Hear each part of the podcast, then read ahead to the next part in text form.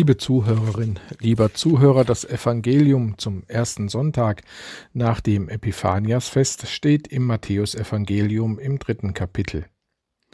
Zu der Zeit kam Jesus aus Galiläa an den Jordan zu Johannes, dass er sich von ihm taufen ließe. Aber Johannes wehrte ihm und sprach, ich bedarf dessen, dass ich von dir getauft werde, und du kommst zu mir? Jesus aber antwortete und sprach zu ihm, Lass es jetzt geschehen. Denn so gebührt es uns, alle Gerechtigkeit zu erfüllen. Da ließ er's geschehen. Und als Jesus getauft war, stieg er alsbald herauf aus dem Wasser, und siehe, da tat sich ihm der Himmel auf. Und er sah den Geist Gottes wie eine Taube herabfahren und über sich kommen. Und siehe, eine Stimme vom Himmel herab sprach, Dies ist mein lieber Sohn, an dem ich wohlgefallen habe. Zu welcher Zeit kam Jesus an den Jordan? Zu der Zeit, als Johannes der Täufer seine Gerichtspredigt hält. Kehrt um, ruft er den Menschen zu. Ändert euch von Grund auf. Die Pharisäer und die Priester aus Jerusalem beschimpft er übel. Schlangenbrut nennt er sie. Das Gericht Gottes hat schon begonnen. Die Axt ist schon den Bäumen an die Wurzel gelegt. Wer nicht zur Ehre Gottes lebt, wird abgehauen und ins Feuer geworfen. So diese Worte schleudert Johannes seinen Zuhörern entgegen. Das sagt Johannes den Leuten geradewegs ins Gesicht, ohne Rücksicht, unverschämt und unverblümt. Zu der Zeit kommt also Jesus an den Jordan zu Johannes dem Täufer, um sich von ihm taufen zu lassen. Jesus will sich taufen lassen. Und Johannes erschrickt. Jesus, das hast du doch nicht nötig. Umgekehrt, ja, das wäre die richtige Ordnung. Ich müsste von dir getauft werden. Aber du? Warum willst du denn getauft werden? Was soll an dir abgewaschen werden? Du kommst doch von Gott und gehörst zu ihm, so einzigartig wie kein Mensch vor und nach dir. Lass den Unsinn, Jesus. Du bist rein vor Gott. Du musst dich doch nicht ändern. Du musst nicht umkehren. Wir haben das nötig, bitter nötig, aber du doch nicht. Aber Jesus will getauft werden. Lass es geschehen, Johannes, um alle Gerechtigkeit zu erfüllen. Was für eine Gerechtigkeit. Ein neuer Bund wird da geschlossen. Gott verbündet sich nochmal ganz neu mit Ihnen und mir in diesem Geschehen, in dem Jesus getauft wird. Da wird die Gerechtigkeit neu gegründet, auf Liebe gegründet und aufgerichtet, ins Leben gerufen. Sehen Sie, wenn diese Taufe nur Jesus etwas anginge, dann würde diese Geschichte als Predigtext nichts aussagen. Eine kleine Notiz im Leben von Jesus, Gut, er ist von Johannes getauft worden. Gehen wir weiter im Text. Wir nehmen's zur Kenntnis. Aber die Geschichte erzählt mehr als eine kleine Notiz im Leben von Jesus. Ungeheuerliches erzählt sie, so dass der hartgesottene Johannes die Sache abwehren will, sich dagegen ausspricht. Jesus lässt sich taufen. Er macht sich den Pharisäern der heuchlerischen Jerusalemer Priesterschaft, all diesen Menschen, die da am Jordan stehen, gleich, ohne Unterschied. Er macht sich den Leuten gleich, die Johannes Schlangenbrut nennt. Am Maßstab der fünf Bücher Mose, gemessen vor Gott verworfene und verlorene.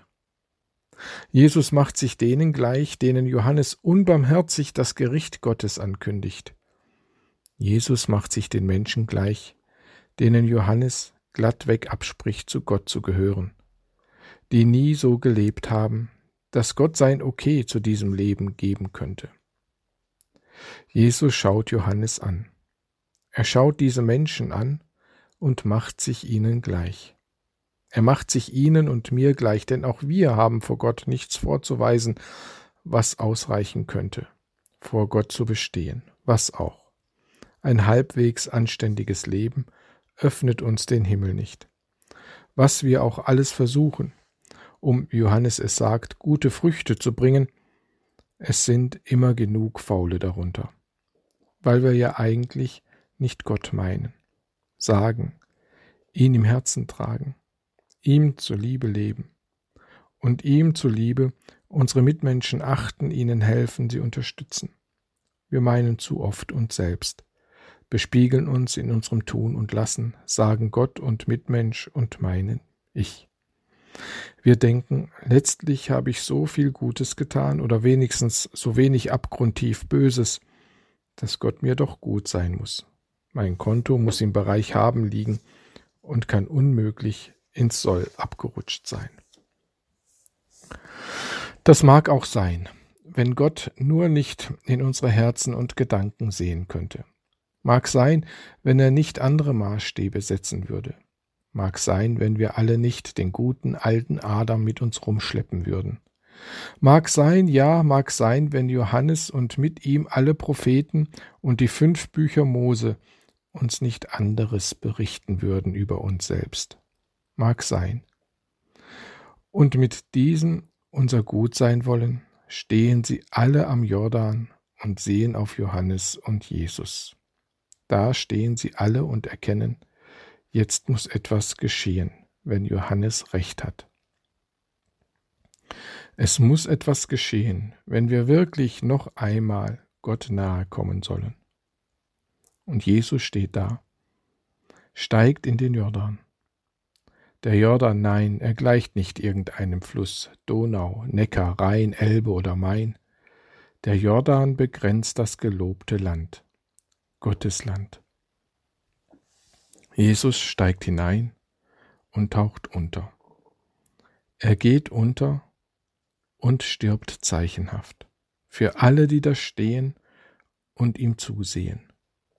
Und dann taucht er auf, und der Himmel geht über ihn auf. Er aufersteht zeichenhaft, und der Himmel steht offen für alle, die da stehen und ihn sehen, zu allen Zeiten, an allen Orten. Und wir taufen nicht, weil Jesus getauft hat. Wir taufen, weil er hat sich taufen lassen und seinen mit seinem Tod am Kreuz und mit seiner Auferstehung am Ostermorgen. Und dann diese Stimme. Dies ist mein lieber Sohn, an dem ich wohlgefallen habe.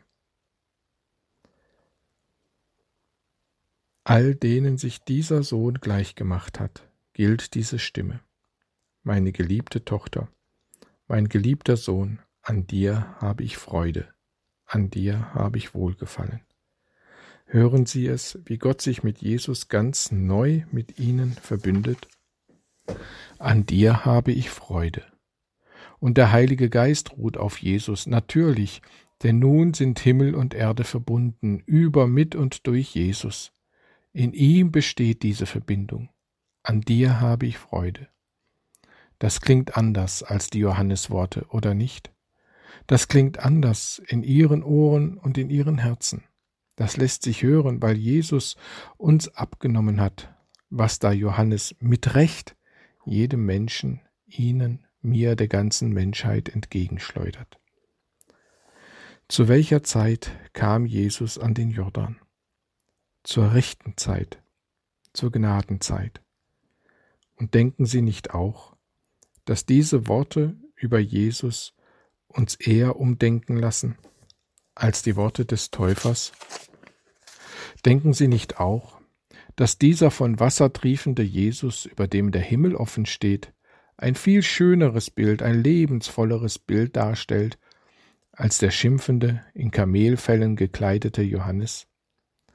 Ihr Schlangenbrut, wer hat denn euch gewiss gemacht, dass ihr dem künftigen Zorn entrinnen werdet? Jesus Christus macht uns darin gewiss. Das Evangelium, die gute Nachricht. Amen.